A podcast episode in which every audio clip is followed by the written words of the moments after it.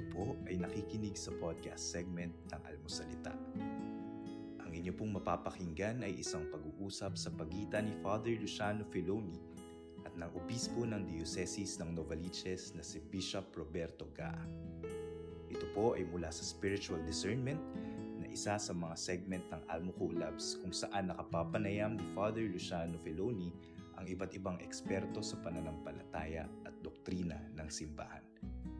Sa spiritual discernment, pinag-uusapan ang proseso at kahalagahan ng paggabay ng Panginoon sa bawat desisyon na ginagawa natin sa buhay. Nawa po ay makatulong at may matutunan po tayo sa episode na ito.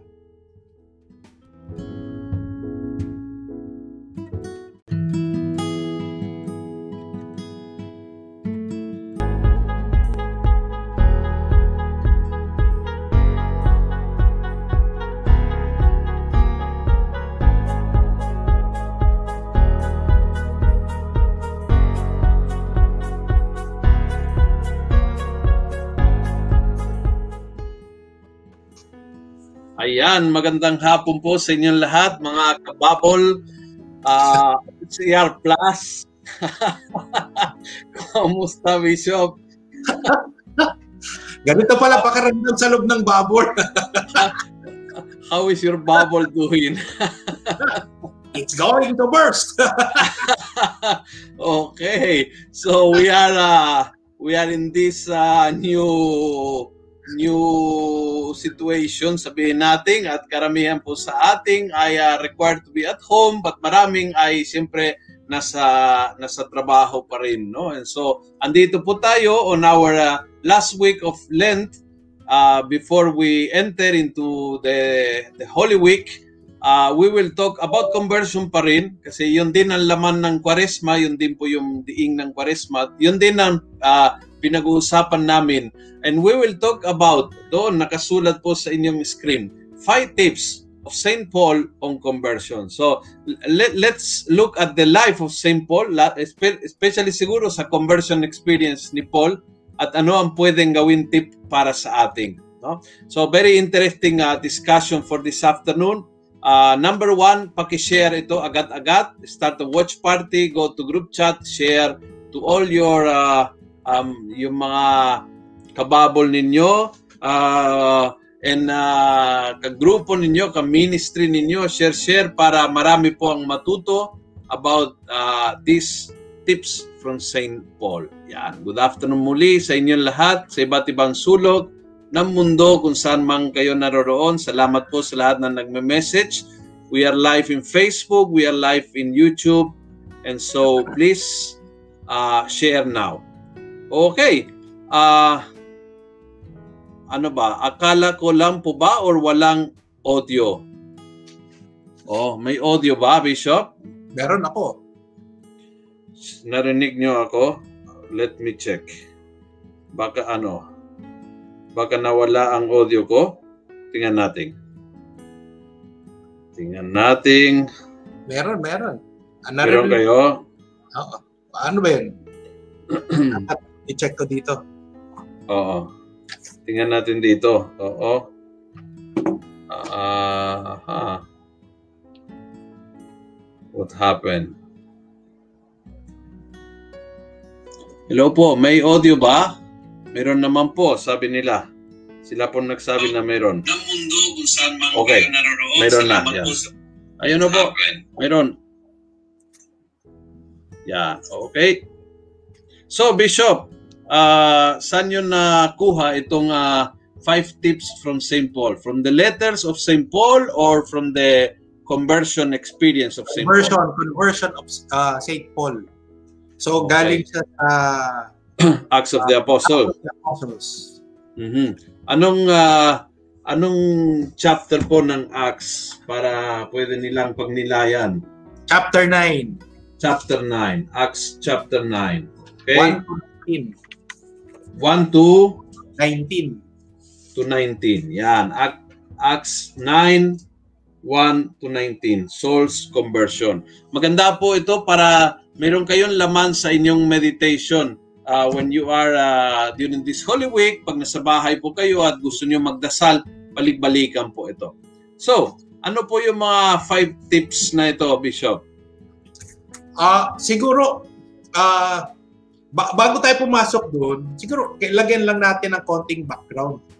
Mm. Kasi yung kay St. Paul, parang isa siyang fantastic na experience, isang experience na spectacular na yung conversion niya. Oo, yung conversion niya. Talagang, sabi nga, may kidlat, ah, nakipag-usap sa kanya si Kristo, ah, nagkaroon siya ng, ng kaliskis sa mata. So talagang medyo kakaiba. Medyo kakaiba kahit sa ating mga ordinaryong mga tao na hindi naman Mhm. tayo nakakarinig ng, ng kidlat o kulog, na hindi naman tayo Mhm. napupulat. Ah, parang kakaibang kakaiba to. Ang sa akin kasi, baka ang danger kasi diyan ay ay hindi naman katulad nung kay St. Paul na pag ano, eh, na conversion eh. Baka hindi to conversion. O baka Mm. hindi galing sa Diyos. So, ang Mm. ginagawa natin parang ah, sinasabi lang natin ngayon na merong ganun, Mm-mm. pero hindi lahat ng conversion ganun. Okay, hindi ganyan ka-brutal. Oo, Hindi naman, ganun ka- hindi, hindi kailangan ng ganyang ka-brutal, no? Tinumba ng kabayo, na, nagpula, ganyan. correct. Correct. Although, although Bishop, we, we can say that sometimes, we, ca- can we say that uh, from a distance, ah, from a distance, can we say na uh, experience of uh, pain and suffering can bring conversion to us? Oo, oo, oo. Kaso Kasi nga, not, not necessarily ganyan ka-brutal and also everything happen at- in one moment in the life Oo. of Paul, no? correct. But Oo. sometimes can be na nakasakit ka, Oo. can Correct. be nakagul nakagulo ang iyong buhay or Correct. biglang in, walang hindi ka bulag pero hindi mo hindi mo nakikita na malinaw kung anong dapat mong gawin, yung parang Correct. nalito, yung yung dating certainty mo, yung sigurado ka, ngayon parang nagdududa ka. So, you can have the same uh, uh, sabihin nating ika nga mild symptoms. Oo. Yeah. Oo. Pwede, Oo. pwede kang tinamaan pero mild symptoms. Yung kay St. Paul pang ICU talaga. O pang ano, pang severe case ng COVID na yun. Oo, pang severe case kaya St. Paul. Oo, tinaman siya ng todo. Okay. Kaya nga ano nga doon, parang siguro maganda pag-usapan nga yung elements nun. Kasi tingin Oo. ko, yung elements nun ay common doon sa pareho. Whether mild or severe, may elements siya common. At yun yung maganda pag-usapan natin. At yun Oo. din yung magandang tingnan sa sarili natin. Ito yung mga bagay na magandang tingnan din natin sa sarili nating buhay. Oo. Okay. Sige. Ano, Pero na. te- teka, be- before the before the five, I have another question. Oh, sige. Kasi parang ano eh, pag conversion, parang pagbabago natin sa sa Diyos, pagbabago natin tungo sa Diyos o metanoia or or but in the case of St. Paul, parang the initiative comes from God, not from Paul. Totoo. Pero yun nga, may, may interplay nga doon eh. Kasi yun nga, papasok na tayo doon sa ano eh. Doon sa una ng ano eh, na unang unang tip Mm. na parang kahit pa paano, may pagkalabit na ang Panginoon kay Paul or kay Saul. Kay Saul pa lang nun eh. May May pagkalabit. ano? may kalabit? pagkalabit. Oo, pagkalabit. Ano an- anong kalabit? Parang ano? anong kalabit? Binugbog sarado. Hindi, hindi. Yung, pag, yung, pagkalabit sa kanya, ay Ah, yung ah yung panggigigil niya sa mga sumusunod kay Kristo. At sa akin ah, tingin, okay. Oo. kalabit na yun ng Panginoon na. Ano? nang nung siya ay parang gigil na gigil sa mga sumusunod kay Kristo, kahit pa paano, naririnig na niya kung ano yung pinipreach ni Jesus. San- Ah, okay. Oo. Sandali lang may kumakatok. Pwede bang ano, time out? Yeah. Sige, kinakalapit kayo. Yan. Answer to the call. Okay. So ve- very ah, ah, very interesting no itong kay St. Paul kasi ho ah, usually tinitingnan natin yung conversion bilang tayo na inisyatibo natin ba na magbago at bumalik loob sa Panginoon. Pero interesting ah, makita na may may yung initiative comes from God na talagang uh, siya ang tumatawag sa atin. Kaya in in the life of Paul, ah, mayroon siyang ah, sabihin may may may haplos, may bugbog. Yung haplos yun ng kalabit, sabi ni Bishop. Yung pitik, Oo. May ko- may konting pitik na, hoy, ah, pakinggan mo. Ito, may mga Kristiyano, may mga na nahamon ba yung kanyang pananaw. At then may bugbog na kasunod. no? Oo. Yung kalabit So- pala, yun yung Hmm. parang one-two. One-two ng Oo, Panginoon. oo. So, ang Yung- ibig niya sabihin na ang, ang punto noon ng Panginoon is somehow he called the attention to Christianity. Yes. Yes. Ka- kahit sa maling paraan. oo, oo. Kahit Diba? higil siya sa mga Kristiyano, kahit galit siya sa mga Correct. Kristiyano, Oo. interesado siya sa mga Kristiyano. Interesado siya kasi gusto niyang patigilin na yung, yung, yung ganong klaseng movement. Oo. Kaya siya gigil na gigil. Oo. Kaya ano Oo. doon, parang kahit yun ay pagkalabit ng Panginoon sa kanya. Oo. Kunyari, yung ano, ah, yung mga nagkakasakit, di ba? Oo. Yung mga nagkakasakit, may nararamdaman Oo. na sila sa umpisa pa lang eh. Pero, ayaw nilang pumunta sa doktor, takot sila magpa-check up. Pero, alam na nila merong ganun eh. So, yung tingin ko, yun yung mga ganun yung magpagkalabit ng Panginoon sa kanila. So y- yung mga for example yung mga tao na galit na galit sa simbahan na lahat ng kilos ng mga obispo pinakikinggan tapos ay inaawa yan yan CBCP na yan yan yang yan yung yung yung bishop gaan na yan yan yung ah, so pwede, pwede din yon po ay ah, umpisa ng conversion Oo, correct. Pwede. Oo. Ang, ang sa akin kasi, yung mga ganyang pagkakataon, para nagpaparamdam ng Panginoon. that's interesting ano Oo. Kaya nga ang That's sa akin, parang, nung binabasa ko ito, sabi ko, oo nga, no? Parang even for us, merong pagkalabit ang Panginoon bago tayo batukan. Diba? Okay. Oo, oo, tama, tama, tama. And and that can be unrecognized at kahit pwede, pwedeng pumasok sa ating na to, to the point na na, na hindi diretso ito na lumalapit tayo sa Panginoon. Kambi lumalaban tayo sa Panginoon. Oo. Ang ano nga doon, maganda makita to, parang kung titingnan nila, kunyari si St. Paul, tingnan niya to hindsight.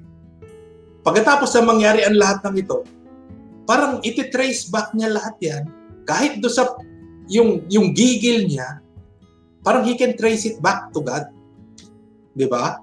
Pwede niya i-trace back pabalik sa Diyos itong mga ganitong panggigigil na ang sa akin kasi kung hindi niya hindi nangyari to kay St. Paul, hindi siya makaka hindi niya pagdadaanan tong proseso na ng conversion sa uh, on his way to Damascus, di ba? And actually, tingnan ninyo ha, na is, yung, yung kanyang kahinaan, sabihin natin kahinaan, yung kanyang ah, gigil na gigil sa mga Kristiyano, gusto niyang usigin, gusto niyang pulbusin.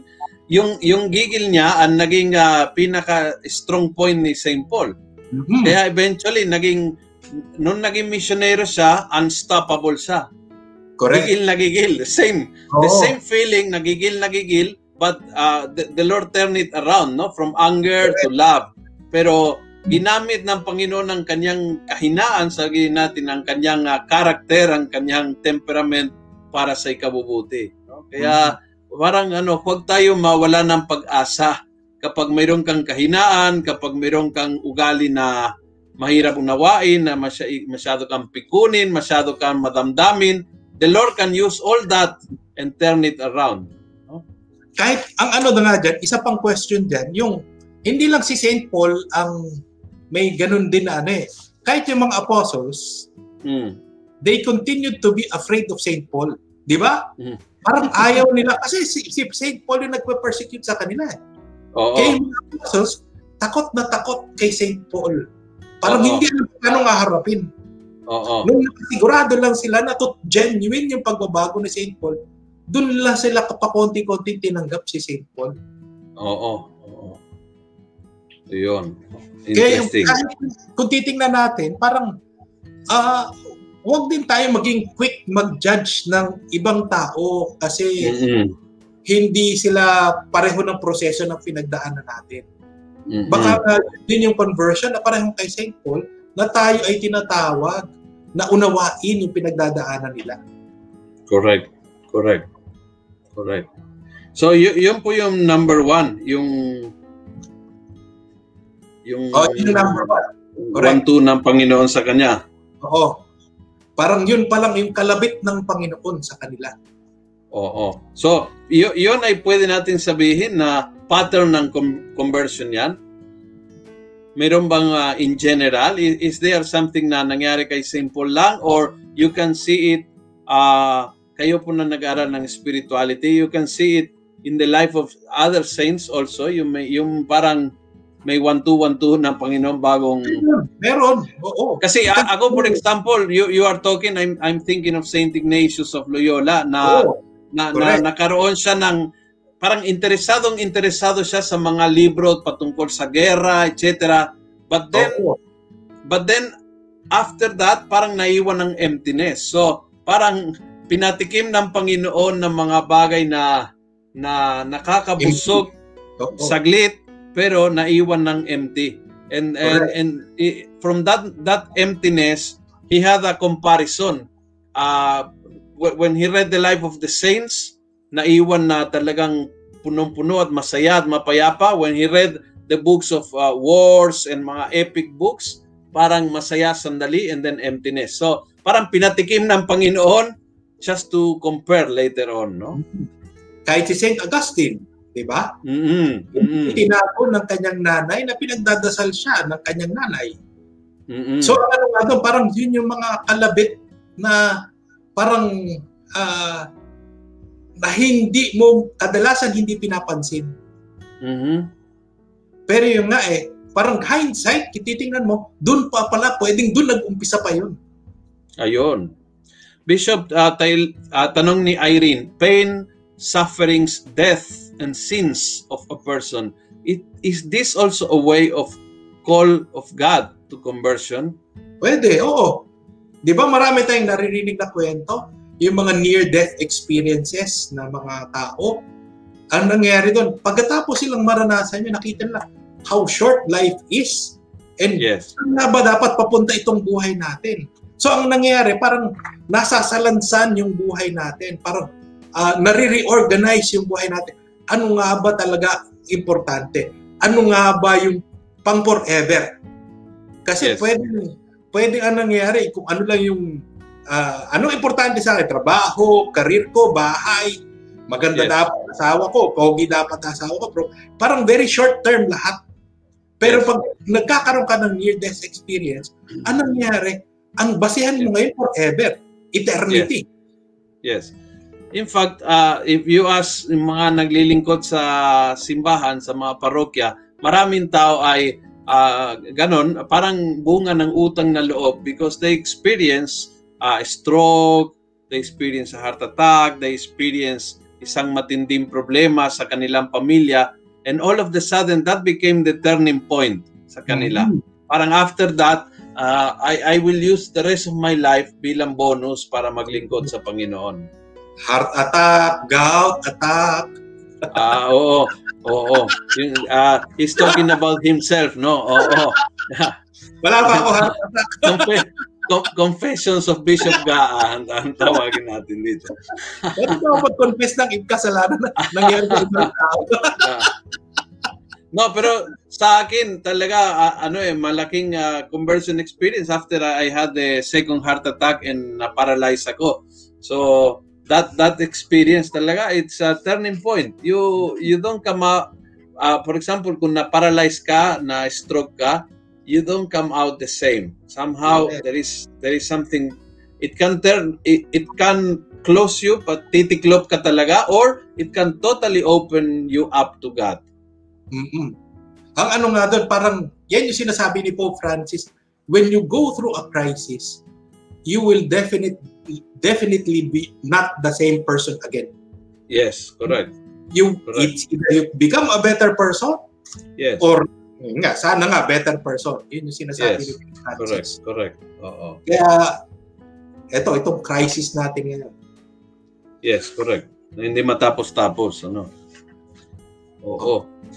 So, uh, what is the number two? Number two, Ay, teka, teka. May, may, may question dito, Bishop. oo.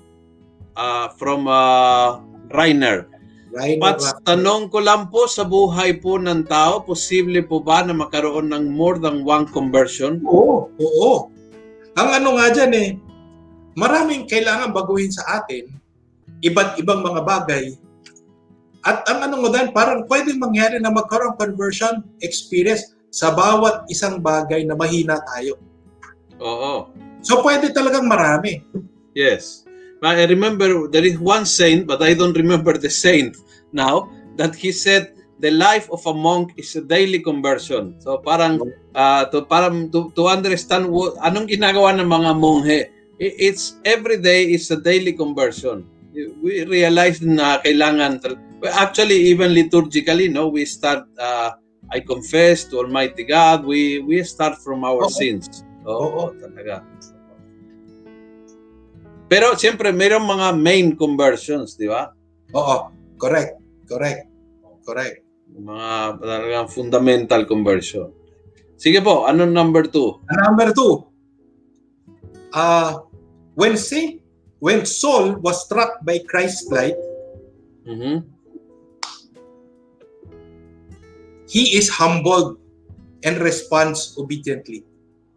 He is Mhm. humbled and obeys and responds obediently. Mhm.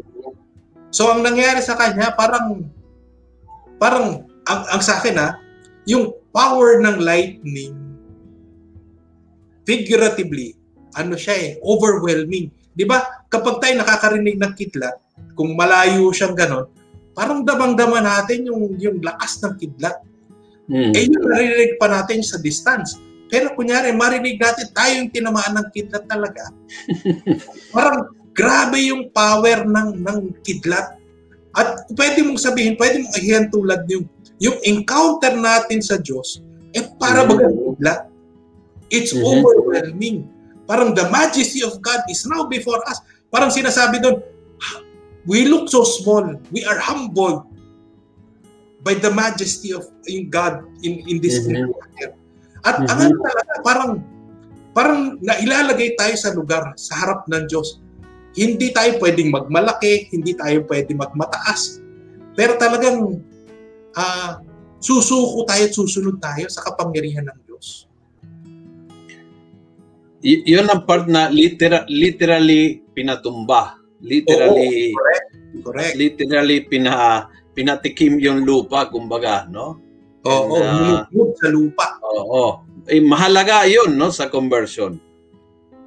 Kasi minsan, kunyari, pakiramdam natin, mataas pa tayo, meron tayo pinagmamalaki, ayaw pa nating bitiwan yun.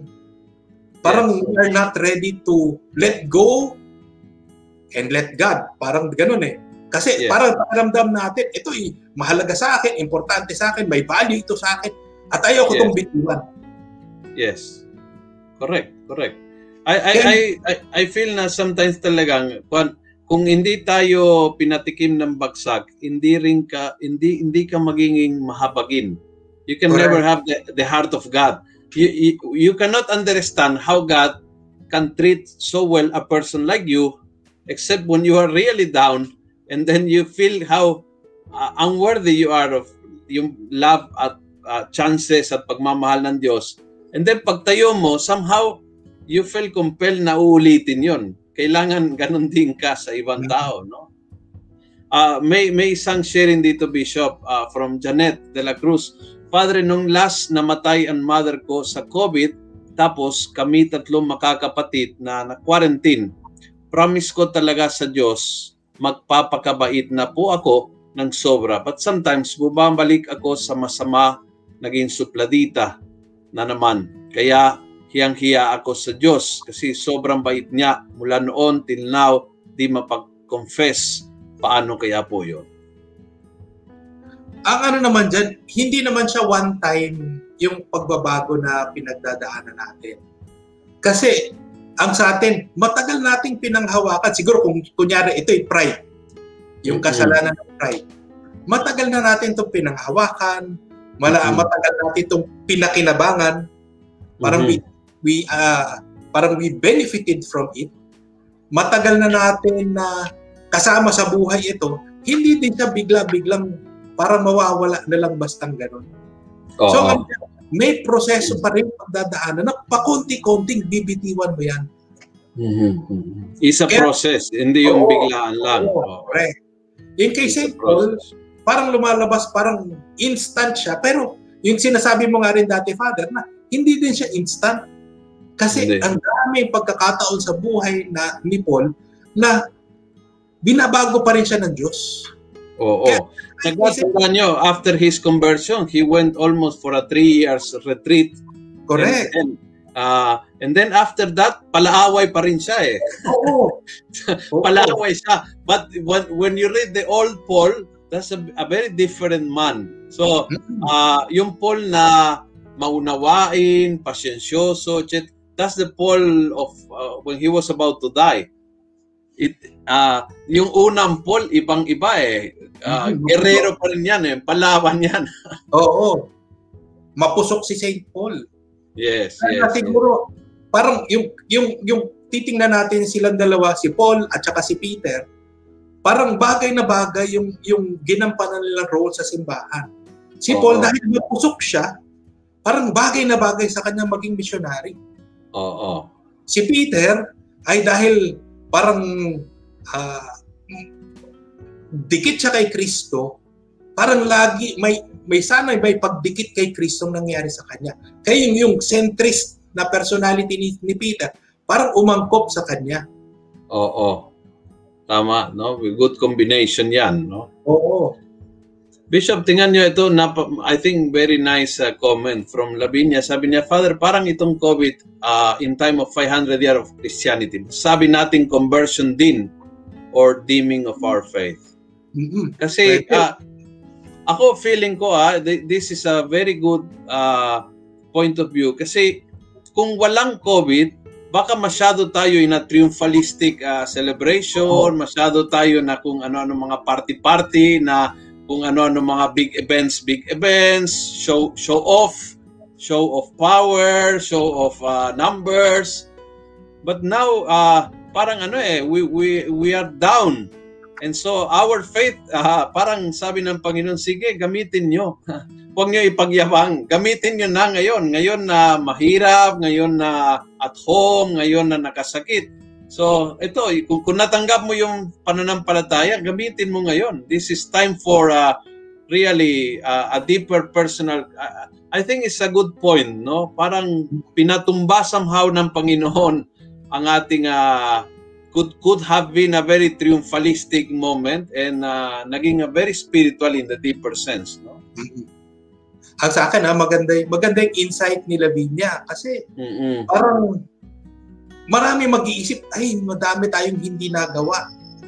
Ang dami na nung plano para do sa ano, sa 500 years.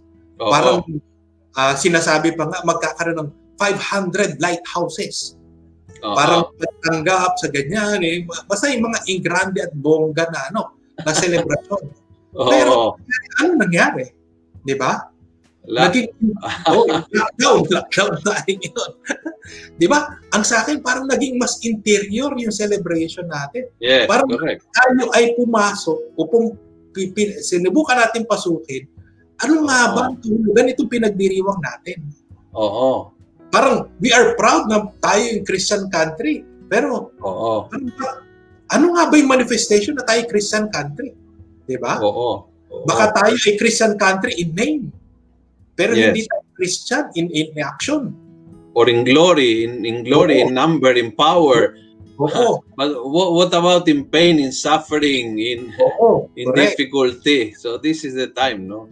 And and that's all, usually that's the time when the church grows in persecution, in difficult times, in pandemics, in uh, these are the time when the church becomes really strong kasi nawala lahat ng uh, human power and, and glory at naiwan talaga yung plain faith, no? Oo. Nawala yung mga pagkamuti. Yeah. Uh, follow-up question ni Warren dito. Question po ako based po sa tanong ni Janet. Pwede ba ang ugali ng isang tao ay hindi na talaga magbabago pero mahal pa rin siya ng Diyos? Ang sa akin, hindi naman nawawala yung pagmamahal ng Diyos. Mhm. Kasi minahal tayo ng Diyos kahit nung masama ugali natin. kahit nung tayo makasalanan. Minahal tayo ng Diyos. Ang tingin ko, hindi magbabago yun. Mhm. Ngayon ang tanong doon, pwede bang hindi na tayo magbago? Mhm. Minsan iniisip natin ganon.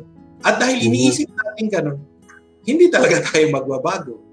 Pero kung Mhm. sasabihin natin, ang Diyos, kaya niyang likhain ang buong mundo, tapos hindi niya kaya kong baguhin. Tingin Mhm. ko, yun yung tingin kong misconception na parang kinakapitan natin na pag nag ilang beses ko narinig to sa kumpisal, sinasabi, hindi ko alam kung mapapatawad ako ng Diyos. Oo, mapapatawad tayo ng Diyos. Diyos, Oo. Oo. tayo yung naniniwala, o tayo yung hindi naniniwala na pwede tayong magbago. Mm.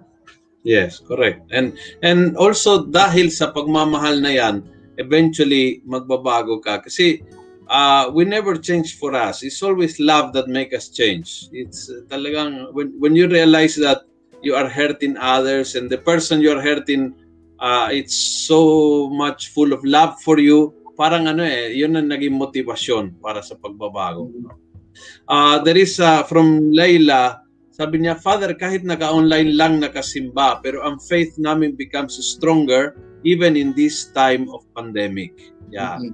Yun ang experience of many people, no? Talaga. Amen. Tapos, uh, sabi ni Lex, uh, COVID pandemic had taught us that health, faith is above all and awakened many of us uh, for general, for conversion. Yeah. Uh, there is another one dito from Agatha. Sabi niya, agree with Miss Tolentino. Same time last year when COVID hits the world, weeks before Holy Week, the Lord is giving us the chance to reflect and be converted. You say you, you can read it in a positive way, what is happening. No? Oo. Ah, may question dito si Ariel. Ah, paano po na maging mas matibay ang pagbabago? Challenge po lagi ang mabalik sa dating ugali. Paano po? ang sa akin yung unang-una ah yung yung meron tayong pagtitiwala sa isang mabait na Diyos. Da- dapat importa- importante yung meron tayong pagtitiwala sa isang mabait na Diyos. Kasi hindi natin alam may wala tayong kasiguraduhan yung sa pinagdadaanan nating proseso. At ang nangyayari, ah kung tayo ay may tiwala sa mabait na Diyos, kahit hindi tayo sigurado, kahit iba do sa alam nating proseso, pero kung tayo ay may tiwala sa isang mabait na Diyos, papayag tayong dumaan do sa prosesong yun. Mhm. Kasi kunyari nga sa umpisa pa lang sasabihin natin, hindi ko nga sigurado kung ano nangyari sa akin eh. Mhm. Parang ay nag ah, ah, parang nagdadalawang isip tuloy ako dito sa pinagdadaan natin. So ang nangyari, tumitigil na agad din yung proseso ng pagbabago. Pero kung Mhm. meron tayong tiwala sa isang mabait na Diyos na hindi niya tayo pababayaan, hindi niya tayo hahayaan na maiwan sa ah, na malaglag sa kasamaan, Mhm. may mangyayaring mabuti sa atin. Mhm. So, importante, may tiwala tayo sa isang mabuti at mabait na Diyos. Yun. Yun. Sa kanyang galing no, yung grasya sa Oo. conversion. It, Oo. it's not uh, it's not uh, uh, something na tayo ang gagawa, no? Ang Diyos ay gumagawa sa ating.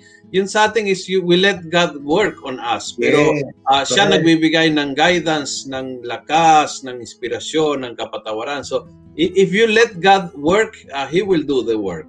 Correct. Correct. At tanong dito ni o sab- comment ni Candelaria, sabi niya nung walang pandemic, every Sunday lang nakapagsimba, pero ngayon every day online mass. Thank you Lord. Yeah. Amen. Amen. Tanong naman ni Margarita, connected father sa cellphone lang rin po nakapagsimba. Okay lang po ba 'yon? Oo, okay lang to.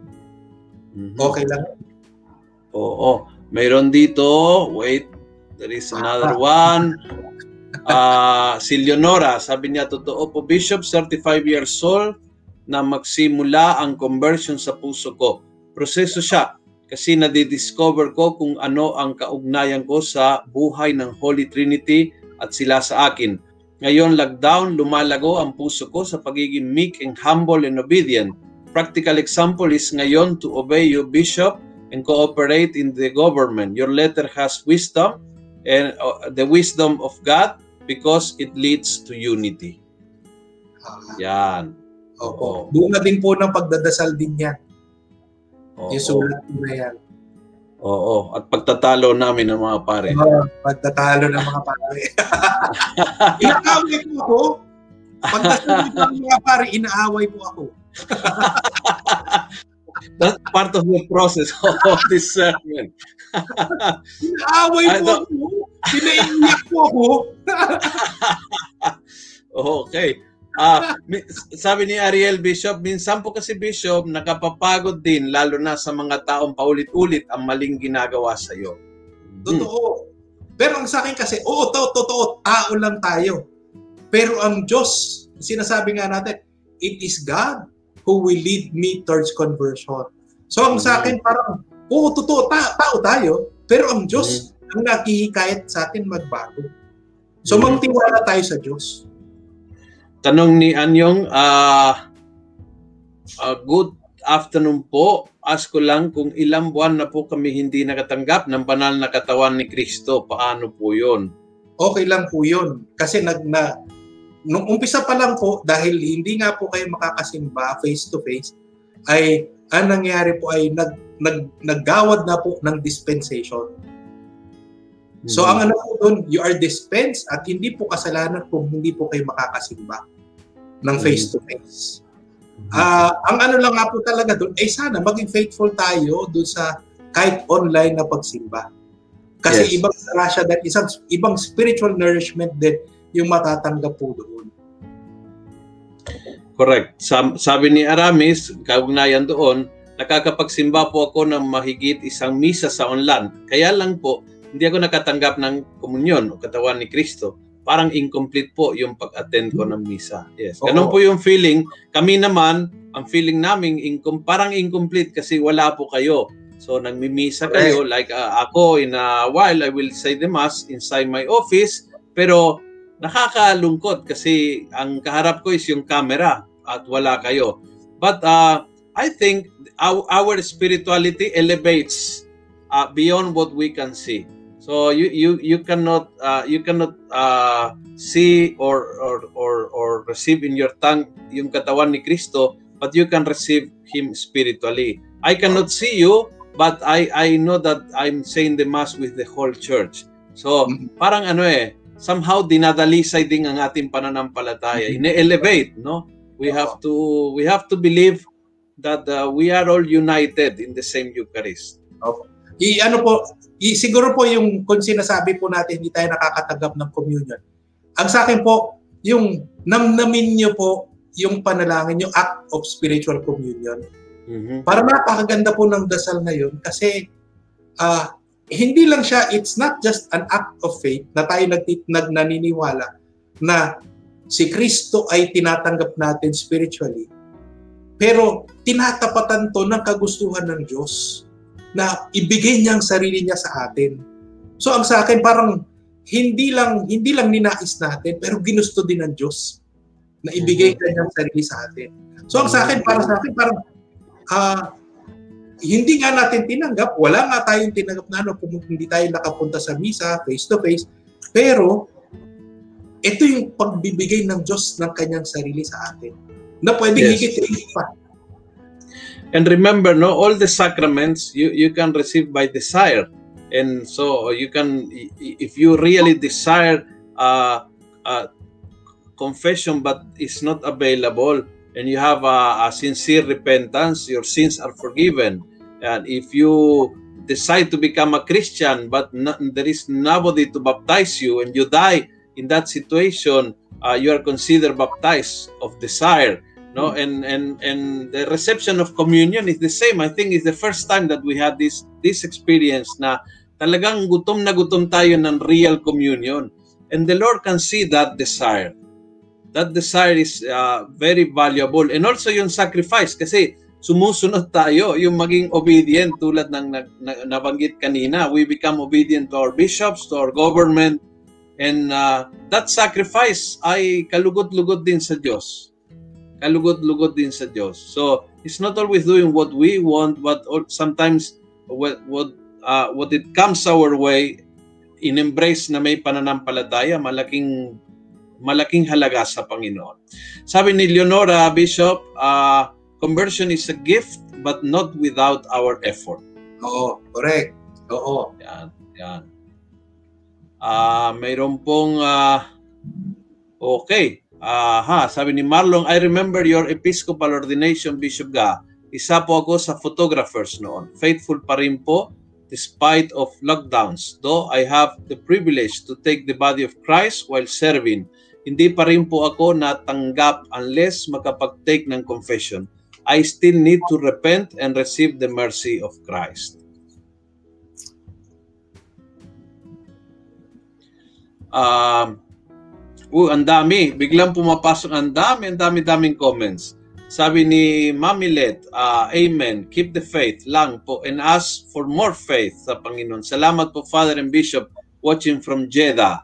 Wow. All right. Thank you. Uh, from Esther, Bishop, in the act of spiritual communion, can you ask the priest celebrating the Mass to show the Eucharist to us while reciting the spiritual communion? That helps us spiritually. Yeah. De, sinasabi naman po, di ba, bago, bago sabihin yung prayer na yun, ang sinasabi, the body of Christ. Mm-hmm. Parang, behold, the Lamb of God Mm-hmm. Yun yung ano eh, uh, in response in response to that, yun yung act of spiritual communion. Mm-hmm. Mm-hmm. Kaya talaga, ginagawa na po yan. Ang ano lang po talaga natin, we have to piece together yung mga ganong element. Kaya nga sa akin, parang, uh, nandyan na yung mga elemento, when you look hindsight, nandyan na yung mga elementong hinihingi natin at hinahanap-hanap natin. Ang ano lang talaga doon, parang we just bring our attention, ah, oo nga, no? The, behold, the body of Christ. Mm-hmm. Kaya nga nga dyan, parang uh, namnamin talaga natin yung nandyan na. Mm-hmm. Nandyan eh. Mm-hmm. May nags, uh, sabi ni Tess, napaka-challenge po magsimba online, lalo na daming distractions, pero sacrifice talaga at disiplina. Mm-hmm. Minsan kasi kailangan natin uh, meron ba tayong magagawa para mabawasan yung distraction? Kunyari, uh, maraming distraction kunyari sa sala o maraming distraction sa harap ng ng ng kusina. Mm-hmm. So ano nga doon eh, ano yung pwede natin gawin para mabawasan yung distraction?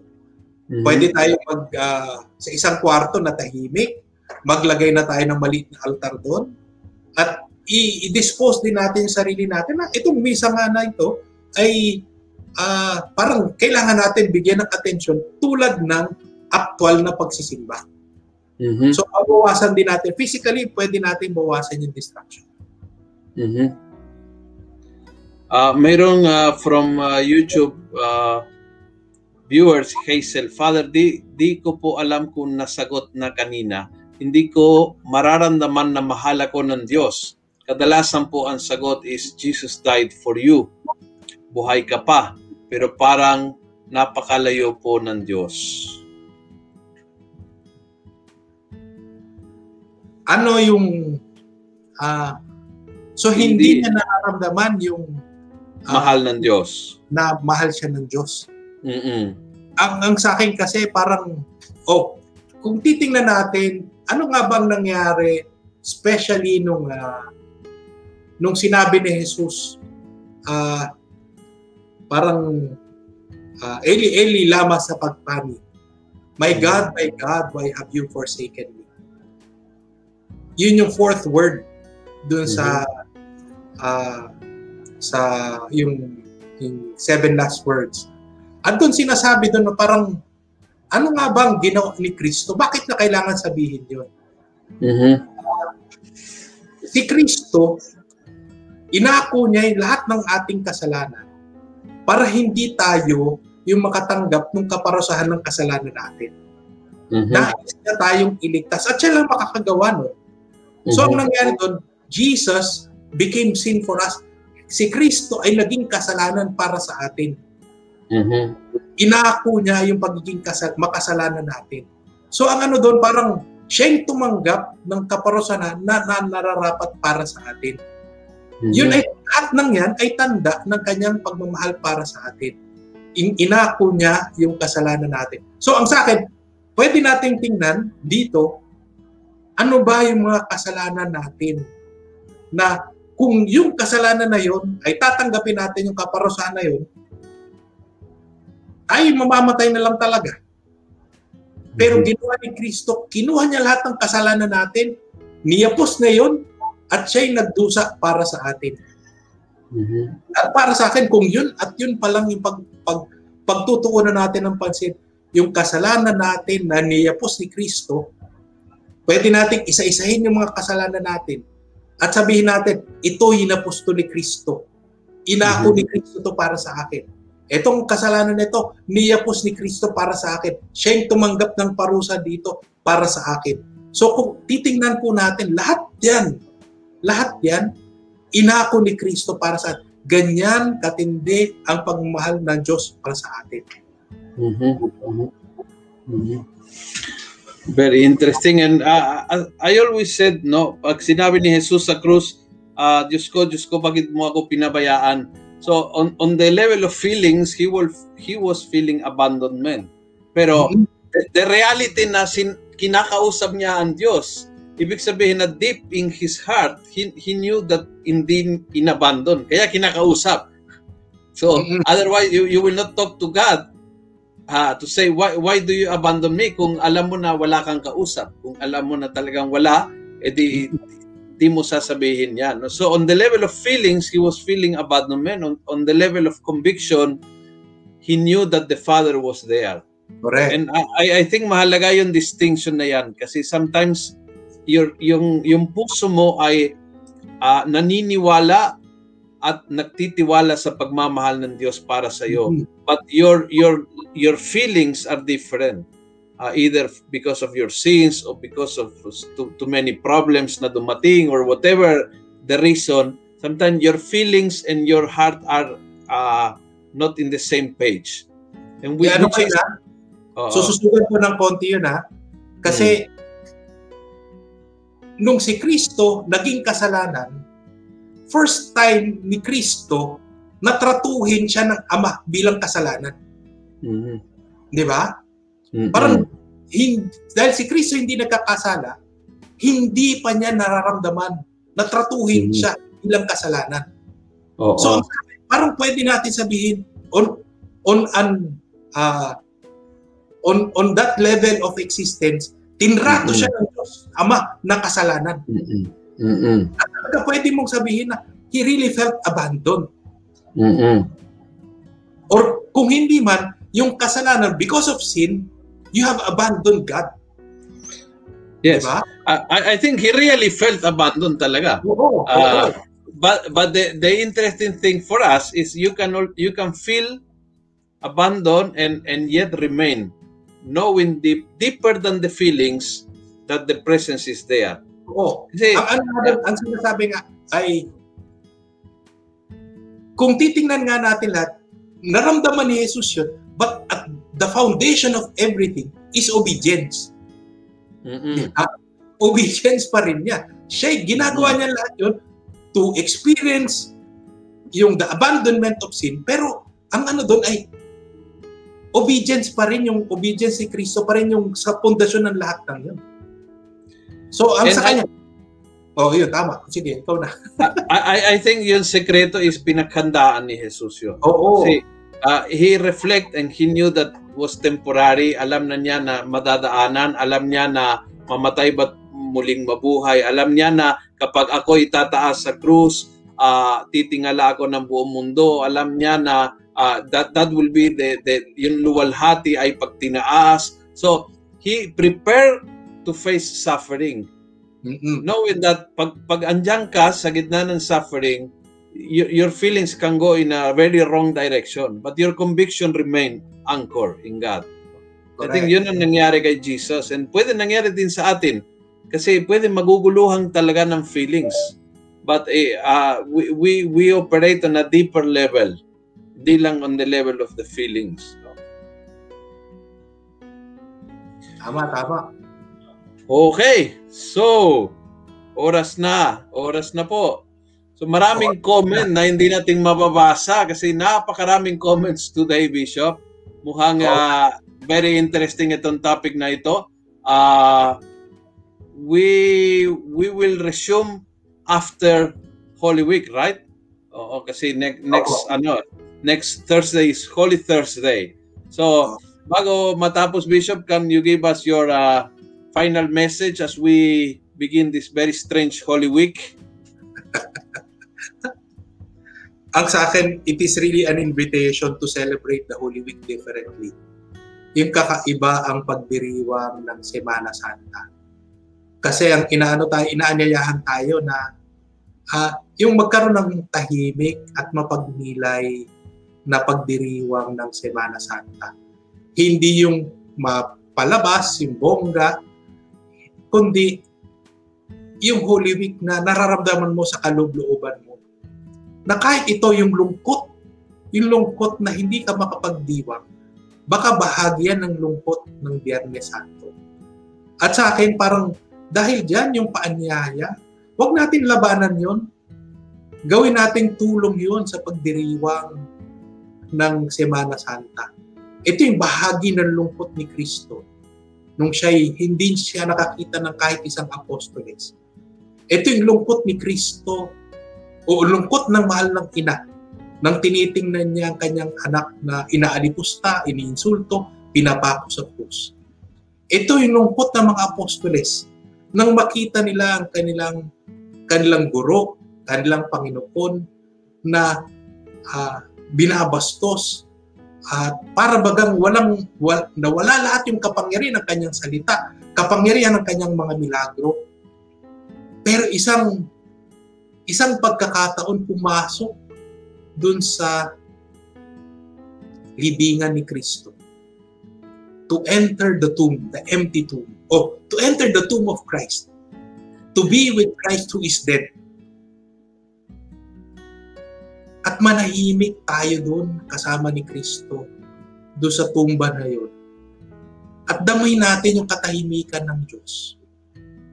Yung pakikiisa ng Diyos sa lahat ng namatay. At nagaantabay, patuloy na nagaantabay sa kanyang muling pagkabuhay. At para sa akin, minsan hindi natin pinagdadaanan yun kasi excited na tayo sa sa Easter Vigil. Pero ito yung pagkakataon na makiisa kay Kristo na nasa loob ng, ng libingan at damhin ang kanyang katahimikan. Hindi lang tahimikan na dahil hindi siya nagsasalita. Ang sa akin, it is yung katahimikan ng yung serenity, yung pagkakaroon ng banayad na kalooban dahil ang kalooban na yan ay nagtitiwala sa Ama.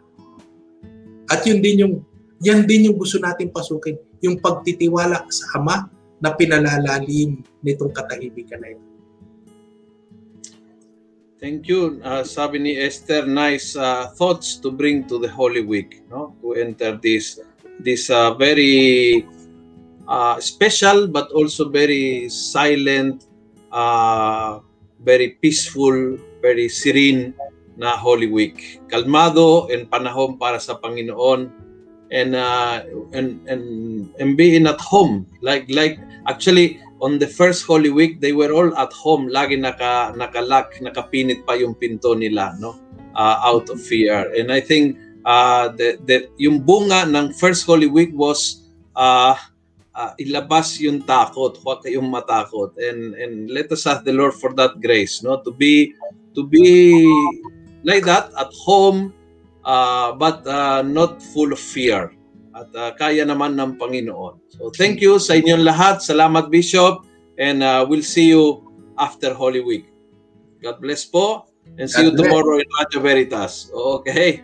Oh. So if, if you want to watch tomorrow morning tomorrow morning 8 to 9 we will be in Radio Veritas with Bishop talking about how to live a spiritual, meaningful Holy Week kahit nasa loob ng tahanan. For more tips, you can watch tomorrow in Radio Veritas. See you po. God bless.